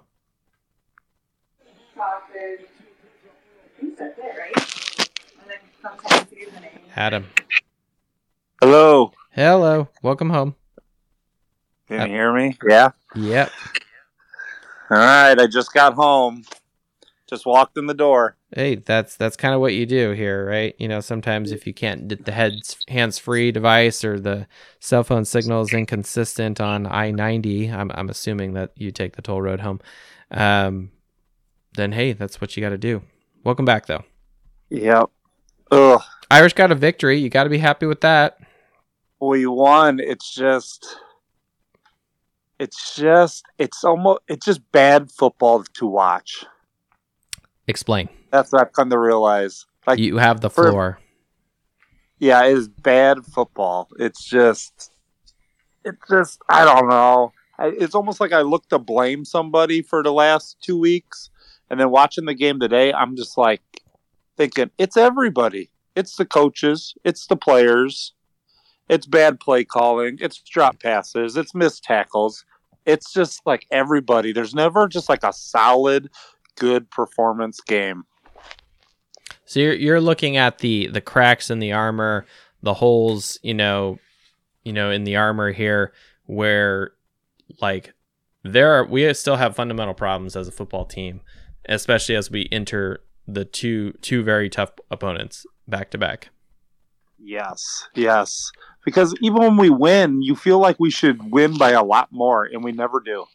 Yes, I, I, I will agree with that. You know, we just kind of did a, a little math problem here with Mark about, you know, getting, you know, having having good blocked punts and great field position and then settling for field goals. Yeah, and then Yeah. Freeman not not kicking a field goal again. I, I'm almost. I I was never against someone being aggressive, but our offense is so bad. I just think he has to take the points. He What- has to just start kicking field goals. Well, and I, I won't I won't disagree with you there. And you know, at the end of the uh, the Stanford game, I was kind of pissed at Coach Freeman for going for it on fourth down early in the game and saying, "Look, it's going to be that kind of a slow, slug it out game. Just take the field goal and move on." Um, and so I I don't really when it gets down to that point, you know, and anyone who who's really savvy with the NFL, granted, the NFL is starting to do it more and more, but you know, the the less risk averse situation when you're down there in a position, you know, in the low 40s or or less, you know, for your kicker, um, those are those are good opportunities for him to kick a field goal, get you three points, and move on. And you're you're inching your way up the mountain here, especially in the first half. Um, He has to know that his offense is terrible, so every point matters. Well, and and based off of what he's said, you know, in, in press conferences, and I last show I told him he was literally effing ludicrous for believing that his offense was not a problem or problematic or was fine and hunky dory, and you know we can just you know go into the locker room and drink Gatorade and eat orange slices, and the offense is just fine. I, I don't think that's the case. Um, now maybe he's saying that in public, um, but in private he's he's trying to rip them a new one. But every time I see Coach Freeman on you know on the TV, you know he's just kind of standing there and staring off. It's like almost like he's watching the game. Not that he's actually like coaching his players or talking to them. And Grant, I'm only seeing very, very limited um, bits of, of what Coach Freeman is is doing. Um, I don't know. I mean, is did you happen to watch the Clemson and Syracuse game? Did you watch that game at all? no, I was unable to to watch any football prior to uh, to the Notre Dame game. So I heard that the I don't know how much he played in the second half, but their freshman quarterback Cade Klubnik came in Okay. and played. Well, that guy is a guy that we told no, we would not take his commitment to. And I think he came in. I'm not sure how much he played in the second half, if he won the game for them or not. I'm not sure. That's why I was asking if you watched it, but I saw he came in for that DJU, Yeah. and we told that guy no, Interesting. we didn't want him. Interesting. Tommy Tommy Rees said no, we're good, because I think he thought we were getting the Dante Moore from Michigan or whatever. So, Mhm. but I know for a fact that he wanted to come to Notre Dame, and we told him no. interesting. Interesting. And he's borderline like one more bad game, and he's he's the starter for Clemson. yeah, that's right. That's right. Yeah, and DJ's kind of been inconsistent, right? Yeah, so I didn't know if anyone saw the whole game, if if that club, if that freshman Klubnik finished, or if he just came in for a little bit. I want, I was just wondering if anyone saw that. Yeah, I mean he was a he was a five star quarterback. You know, he was he's the number one quarterback. Uh, you know, last uh, you know last year, uh, class of 2022, Cade Klubnik out of Westlake High School in Austin, Texas. Um, you know, Yeah, why do it? But we want to roll roll with Pyne and Buchner. I mean, I, I don't think we're in any place to tell any five star quarterback no. We should get them, and if they want to transfer, then after a year because they're not playing, then they can transfer. Like, why would you ever yeah, tell them you don't want them? Because it, I mean, there's so many like we, there's so many holes. You don't know where to start. Yeah. Well, Well, what's this offense going to look out like without Michael Mayer next year?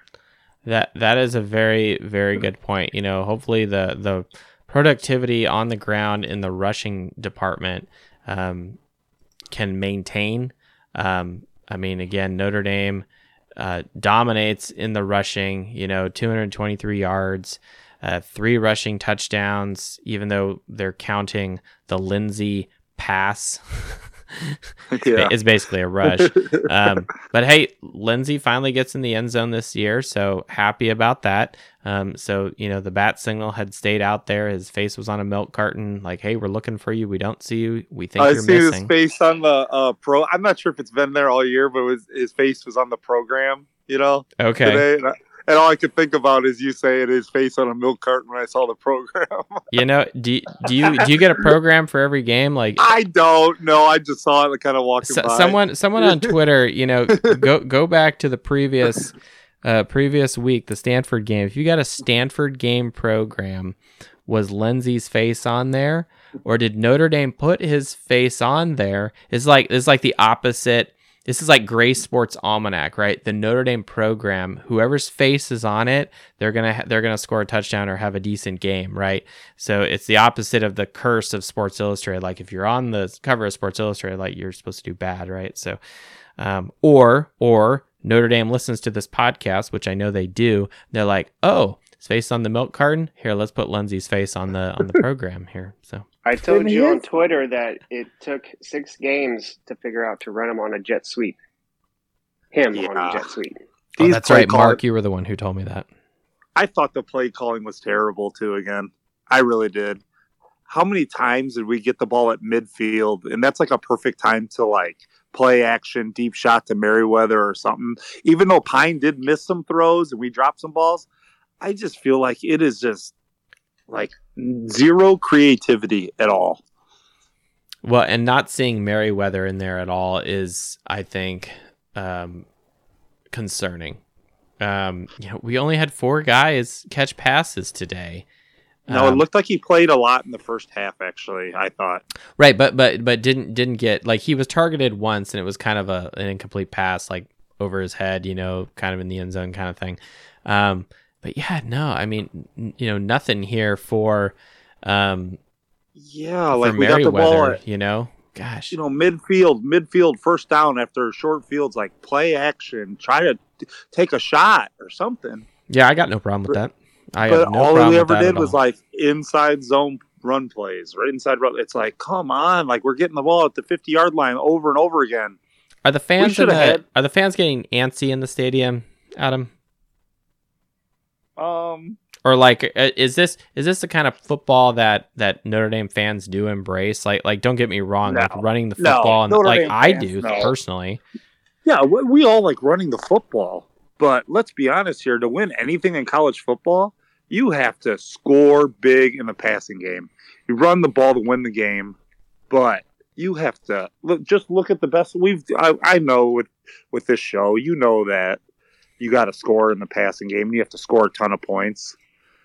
But even, I mean, Notre Dame fans know good football, and yes, people every time there's a drop pass or a drop, or we get the ball, we end up kicking a field goal or get stopped. It's like a moan, like oh, here we go again. Well, I think know? I think that's it. I think it's the it's the output of points, you know, and and it uh, and teams that are that are scoring touchdowns, they're pretty balanced regarding passing touchdowns and rushing touchdowns. Um, national champions on average per game, they're throwing a passing uh, about two to three passing touchdowns a game. we're we're not we're not explosive on the run game or the pass. There's no explosive plays. I think that's the thing. Like we have to like to go down the field and score. It is just like looks so hard. Yeah. Like we have to fight for every yard. Yeah, it's not fluid. It's not like smooth and silk, you know. Yes, that's the good teams. It's like big play, big play, you know, big chunk run, play action, guys running wide open down the middle of the field, 30 yard, you know, we don't do that at all. Well, and And we it's been don't we don't want to be, you know, you know Hawaii or you know some of these teams that are just relying on the big play hail mary. You know, I would rather be where Notre Dame is right now with this team where they are right now because I mean let's face it we have no evidence that shows that the current roster and, and I'm with you like you you do need a deep threat you know like not having like a you know Kevin Stepherson kind of guy on this team right now is is a problem and everyone thought it would be Lenzy maybe it could be Styles but you know gosh it hit him right in the numbers and it's like damn it man When, when It we could do be have wide Merriweather. open receivers, we miss them. We miss wide open receivers. Well, Yeah, sh- and, and, and that's them. and you you took the words right out of my mouth. I was gonna say uh, you have the receivers as one piece. You know who's the the deep threat. We're still looking for that, or we haven't found it yet, or we just don't have it. And then you need that elite level kind of quarterback guy that can get you there. Um, and we don't of- have that. So what do we go to? We go to the rushing game because we have lots of great running backs. I And that's probably why like, you're why you're frustrated. three plays on the uh, the right in front of us, kind of on the end that we were sitting at. I can remember.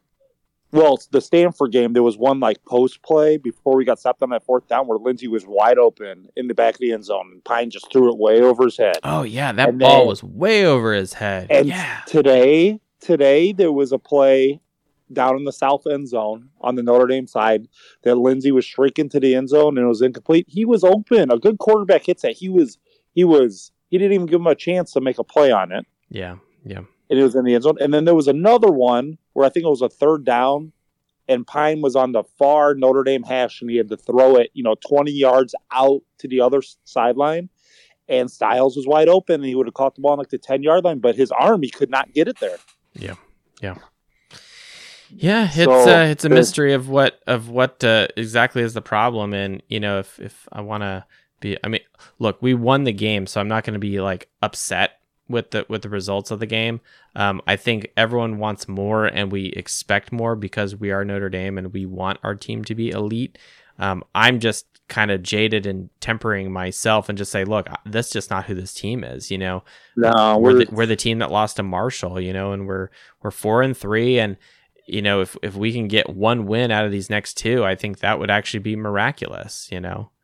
Yeah, it just it's when you sit there at the game, it's just it's just not.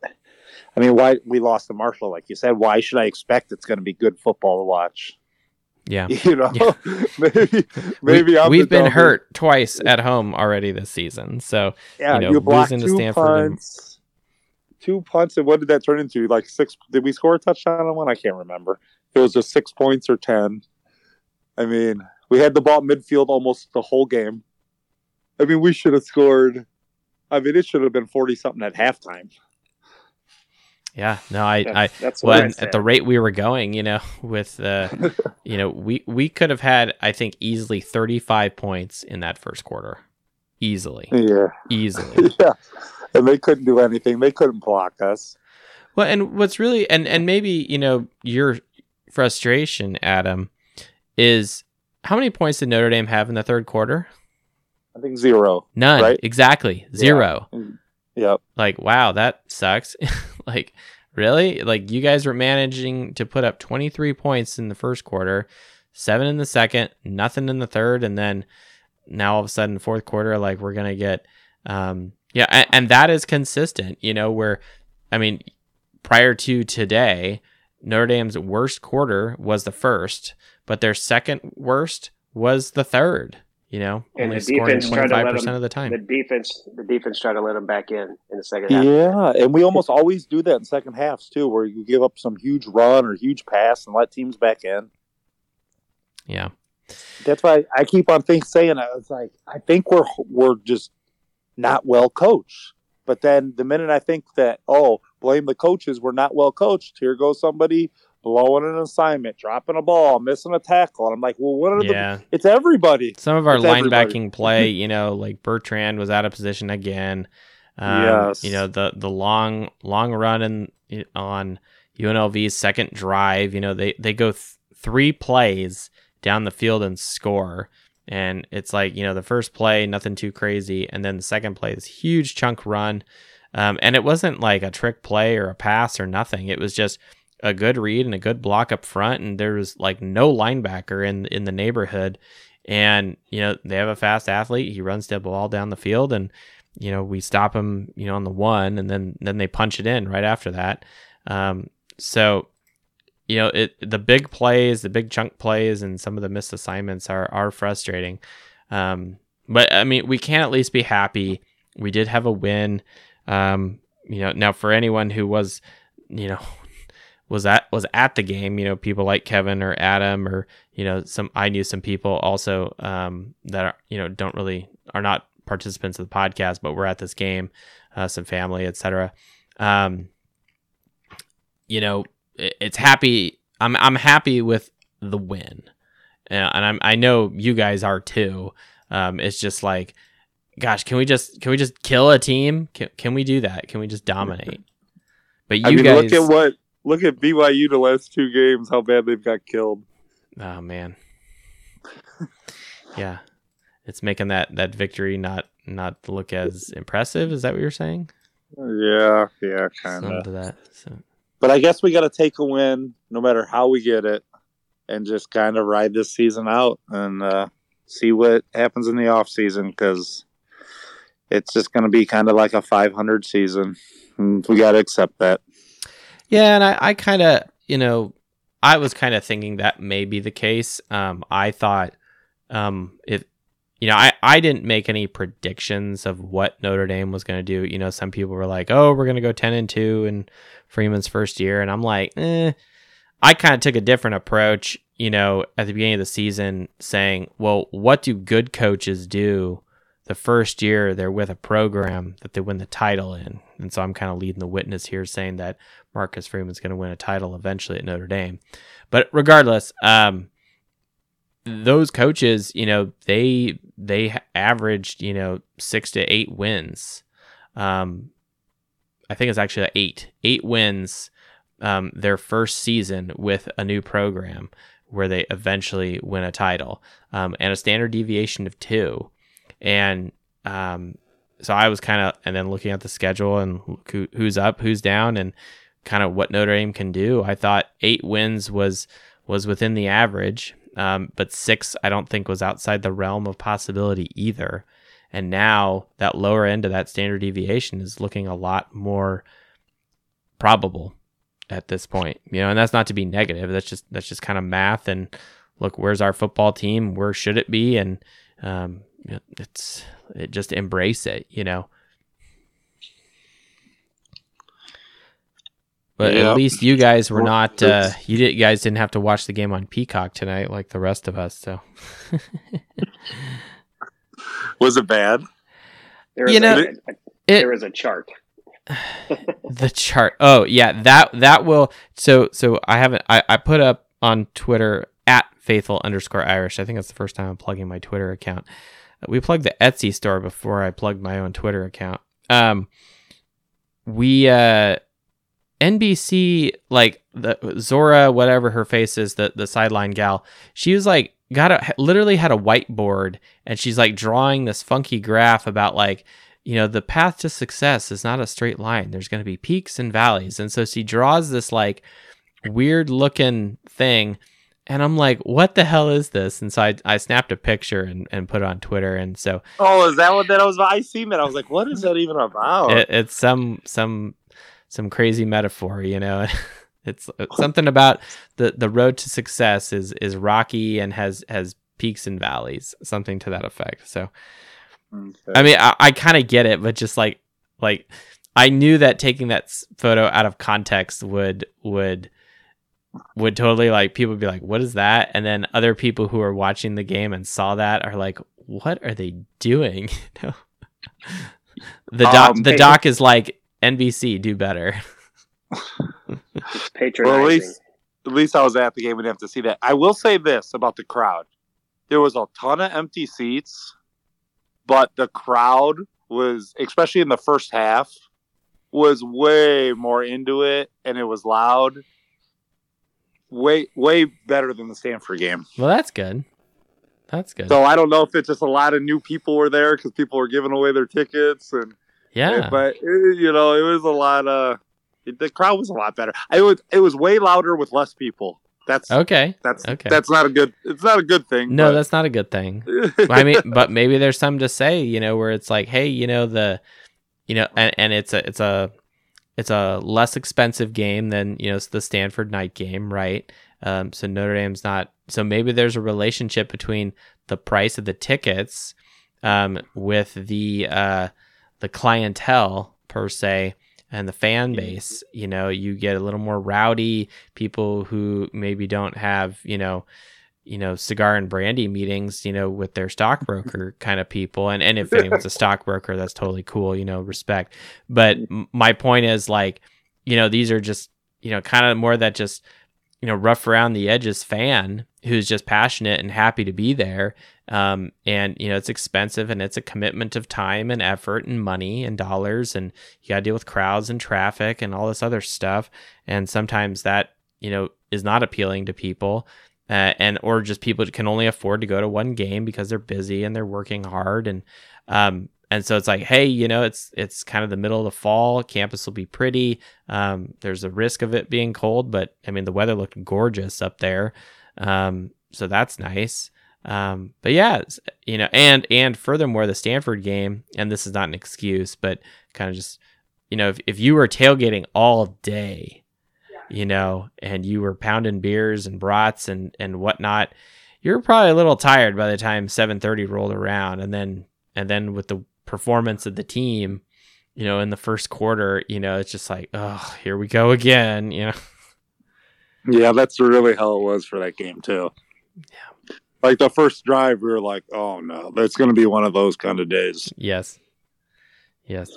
But Well, I'm happy that you got a you got a win uh, under your belt again, Adam. Uh, so, are you going out to the Syracuse game?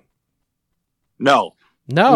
no, we didn't think Syracuse was a you know a real uh, great uh, vacation destination. it's so not upstate I think New we're York. Yeah, so we figured we'd just stay home. With all the foliage and the Adirondack Mountains and all that? No? It's a, it is a dome though. That could be a It positive. is the dome. Yeah, see? The weather's always, you know, 68 degrees in, in the dome. So no Well, Syracuse. so you'll we'll- have to we'll watch see. it on ESPN or Fox or whatever it is. You know, I think it's going to be ESPN. Um, Yeah. So you'll have to watch that with us. So so you are spared, Peacock. Okay. Good. That sounds that sounds great. but I'll get off here and let you move on. But uh, definitely, it's just gonna be a you know it's a rough season. We're not a good football team, and we just gotta kind of hope we see some improvement for next year. That's all. I think so. I think I think little by little, step by step, and if we're keying in on our strengths, and I think rushing is a strength. It's certainly other than Mayer, uh, the running back crew has the potential, and with a offensive line that's getting better every week, um, except for last week. But in general, they're looking pretty good, and they look decent today. Um, I think that's a good thing uh, going forward. So thank you, Adam. At Adam underscore Dowling one on the Twitter thank you so much for joining us today, tonight.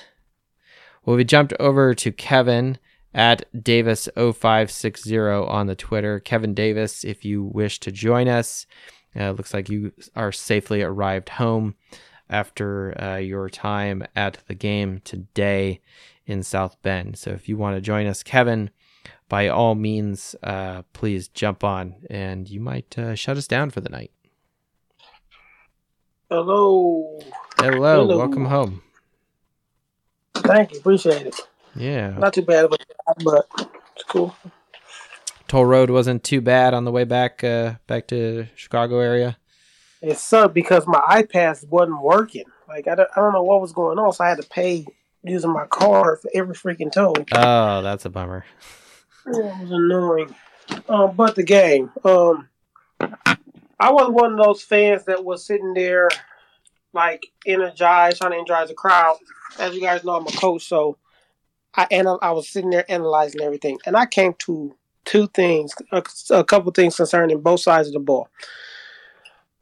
Offensively, I don't think it's the play calling. I think it's the players. Um, there was times where Drew Pyne will go. He will look at Michael Mayer the entire entire game. He looked at Michael Mayer the entire game, right? And I get why he did it. He's the one that's catching the ball. But as a defense, if you know that he's going to look for Michael Mayer, all you got to do is bracket him and and, and cover him and, and and just like take him out of the game, right? Which they really didn't. But the play where Right. Michael Mayer caught the ball in the end zone, but they overturned it and said he didn't he, he didn't have control, which was bullcrap. Um, The, the the replay, I don't know what they showed replay wise in the stadium, but on on the TV on on Peacock, it was very evident that he was bobbling it, um, and the ground helped secure the catch. oh, it, it didn't it didn't look like that from the monitors and, Okay. in the stadium. But okay, but if you watch that play, uh, Diggs was wide open in the end zone. Like he was wide open. Like and and Pyne never looked that way. He Hmm. never. I mean, when I say Diggs was wide open, there was not a defender around Diggs, but he looked at Mayer the entire time, and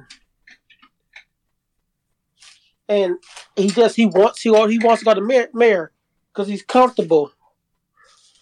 So he's because he's comfortable with Mayer. I mean, that's somebody he's close to and comfortable. And if you can, if you're going to do that the entire time, it makes it easier on the defense. So I think that's why later in the game you saw them going more to their ground game. Right? They started pounding the ball yes, because that that it's like he, and then that targeting call. I think that roughed him up a little bit too. Like I mean, they didn't call it, but he was def- that was definitely oh yeah, him. yeah, he was definitely Uh, shaken up on that. You know, he was slow to get foot. up, kind of. And then, and then one of his players comes up and smacks him upside the head. It's like, what are you doing? He just got Yeah. drilled in the head. Don't smack him in the head too. You know. and it was clear target. And you could tell they weren't comfortable with Angeli in there because they didn't they didn't try to do anything when he was in there. So No, um, it's not- like just stand there and and then Yeah. the tight end will take the snap, not you. So, That's how confident I- we are in Angeli. Yeah, I think if Pyne was able, and it also has to do with other receivers, right? They have to catch the freaking ball. You got to catch the Oh, ball. The one that hit Like, Styles in the number, I'm just like, what are you doing, man? It, it, so, so you get why he goes to Mayer because if those guys can't catch the ball, but that makes the whole offense bad because now people say, "Oh, he can't catch the ball. He's gonna go to Mayer. We can defend this." Like it's easier to defend, and they got to figure out how to make things happen. A way like use Mayer as a decoy sometimes to hit some right behind him, or I don't know. They have to figure something from out of on offense, but defensively, I notice Golden your scheme might be bad.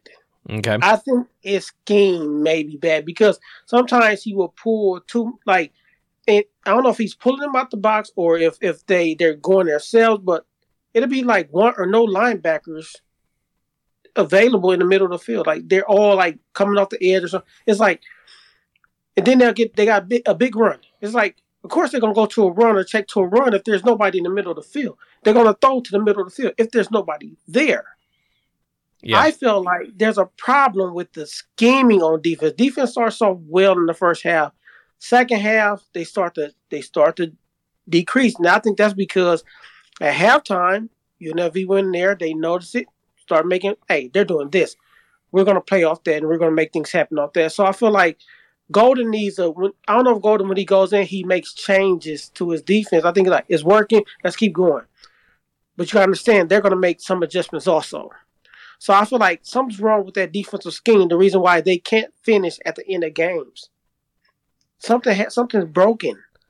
Yeah, the the the linebackers like if our linebackers are just out of the picture, it's never going to work out well. And that that's kind of a throwaway comment obviously, but but it's been especially true with this team where if you guys don't have guys with, you know, sound assignment football um or or Golden is calling, you know, these crazy blitzes where both linebackers are blitzing and now you're let you know leaving this wide open you know hole in the middle of the field and you know someone makes a good step or a good read um, and either a dump pass or you know a talented athlete you know he gets to the edge or gets through the hole whatever it is man there's just nothing but grass in front of him and and it's a big big gain for for Notre Dame's opponent um, it, it, it just seemed like when they were sending those linebackers, they were in a zone defense.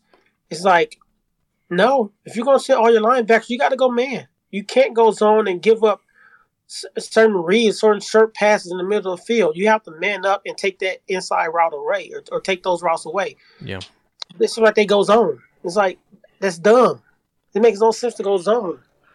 But I don't know. That's just the coach in me that just looks at the like it, it was great looking at it from a high view and I love looking at film so seeing it from the high view and seeing everything I just I enjoyed that part of it.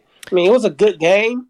Could have been better. Should have been blew them out by fifty or more. 60. yeah I think we could have had Right. 50 we should have had 50 60 points I agree So I mean, good that we won. Um, I don't see us. Um, these last few games are going to be rough. if We don't make some changes. I mean, I think I don't I think agree it's going to be rough. I agree. We'll have we'll have lots to talk about in those post game shows as well. So you said you were in the uh, I assume you were in the upper section because you said you you were up high. Yeah, I was in the upper section. Yeah, Okay. Now were you like in one of the corners or in the end zones or were you kind of along the the sideline there? midfield. So I was pretty much in midfield in that hard in the area. Oh, there Um, you The go. student, the student section has to be like, come on, you guys have to fill up that area. Come on, No, they just come crowd on. together. You know, they all just. like, guy, it should it should have been that much. It should have been that much space over there. Come on, come on. I remember when I was a student, you know, like like you get at least at the time, like you get like an assigned seat ish, at least by Yeah. section. But we always just like crammed together, you know, in you know a couple of rows, and way too many people were in one area, and like they're not really like ushers aren't really checking seats and tickets, um, in you know the students. At least when I was there, that's not how it was. But you know they tend to kind of crowd together, or they just kind of, I don't know, like let me ask this question: Were the students doing the wave again? that was so annoying. Are they That doing it so still? annoying. Yes. God bless America. They- They're doing it while a play is happening, right? We have the ball. We're running the play, and you guys are doing the wave. Yeah. What I are you doing? I that I have gone on this rant many times and I'm glad I wasn't there to witness it. But the the wave is starting with the students. Absolutely. And that tells me that there's a problem with the culture of the student body. Um, you know, that they're just there for a social kind of thing.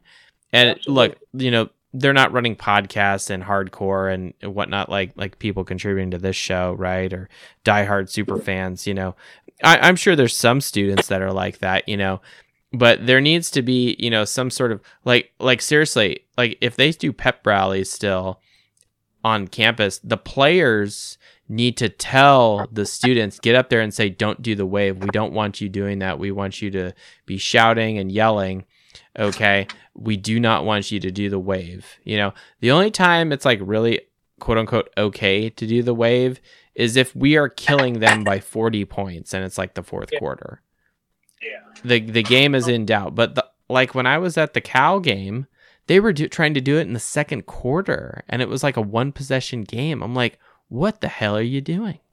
It was. It was. It's so annoying. It's so annoying. Yeah. So so that to me is shows the the lack of um killer instinct by the student body, you know. Um so And they don't. They don't stop it. Like they just keep doing it. Like Well, and shame on any of the fans that that like participate, and it's like Yeah. like no, it's not it's not okay. oh, I want to say, I did not participate. That, that's good. Yeah, I did not either, and I I kind of tell people around me, please don't do it. It it bothers me, you know. Yeah. It's very annoying. Yeah, no, the uh, you know, the, they got the wave going on. That's annoying. They they need to stop that. Um, you know, I don't think Notre Dame did uh followed my suggestion regarding um you know, changing up the the music ahead of time. I don't know if anyone saw that. Um, I suggested to Five Foot Nothing Pod to have a different remix per se, uh, shipping up to Boston, and that's kind of how we started uh, the show tonight. Uh, so if anyone's coming on late live, you'll hear that on the podcast version that should be uh, released maybe late tonight or early tomorrow morning, depending on how productive, quote unquote, I am tonight in my post production uh, publication. But uh, yeah, so Kevin, you were there, you know, and I appreciate you being there, um, giving us kind of the live in-game, um, you know, approach. Um, now, fortunately, with the game being on Peacock, it's probably available to go back. Now, what was annoying for all of us who had to watch it on Peacock is the app crashed on me three times. And what's really bizarre is I have Xfinity. And so since like NBC and Xfinity are all kind of like under the same hat, the fact that the app is crashing on its own like network is really really problematic. Um, so I had to restart the app four times, which was bizarre. Um, or is it because the app is overloaded because all these Notre Dame people are watching it? Who knows? But they got they got to figure that out. well, Kevin, any other uh, thoughts here? Um, my my battery is about to die here. We're about five percent left. I did not charge it during the game. Um, any other uh, thoughts you have? Um, is this the last game you've? I assume you're going to go to this season. Yeah, it's probably yeah. I'm hoping we can get to uh six and six, or we can break even this year. But we'll see. I don't. I don't know if it's going to happen. I yeah, I, I I would love for Notre Dame to go six and six. You know, definitely uh, get wins over Navy and Boston College. The other three opponents, obviously, we'd love to have wins there, but realistically, and that's what we do on this podcast with data. We're talking about numbers and facts, and we're breaking down and we're providing some constructive criticism of how we want this team to get better. Um, maybe it just doesn't look like it's in the cards this season, um, and uh, that's it's not okay but it is kind of where we are right now. It is reality. Great. Well, Kevin, uh, thanks so much. We're gonna see if we can jump over to Brett here real quick. Uh, Brett Westoven, if you wish to speak, um, you're gonna shut us down tonight uh, with four percent battery life. Your host uh, will end the show. Brett Westhoven, you've been invited to speak on the Fighting Irish Faithful show. If not, we will just shut her down and take the victory and uh, watch some evening evening football. Well, Brett's not going to jump on. That's fine. He just wants to listen. That's cool.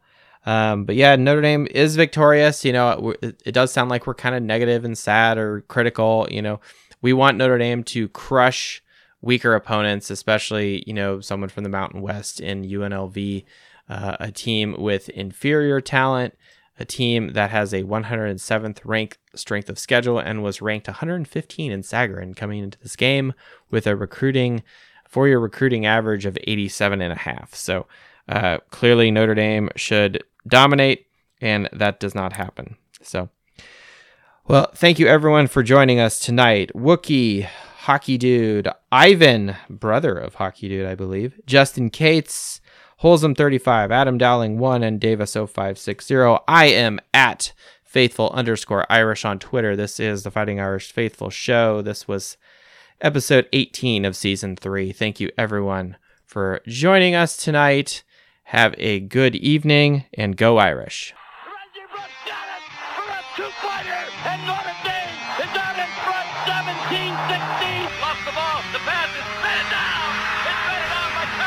It's caught by Samardzija inside the 20, inside the 10. He's going in. Notre Dame has scored. Dawson throws, open receiver in the end zone. Touchdown, Notre Dame. Somehow the Irish did it. Out of the pack, 30, 35. Goodbye, baby. At the 50, the 40, the 30, the 20,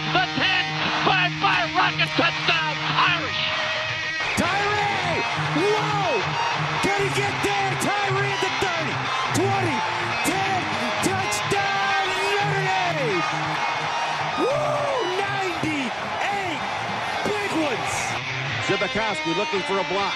Cuts to the right to the 40. Gets a block. Gets to the 45, 50. Up to the 45, 40, 30. One man to beat. 20, 15, 10. He's down to the 5. Touchdown, Irish!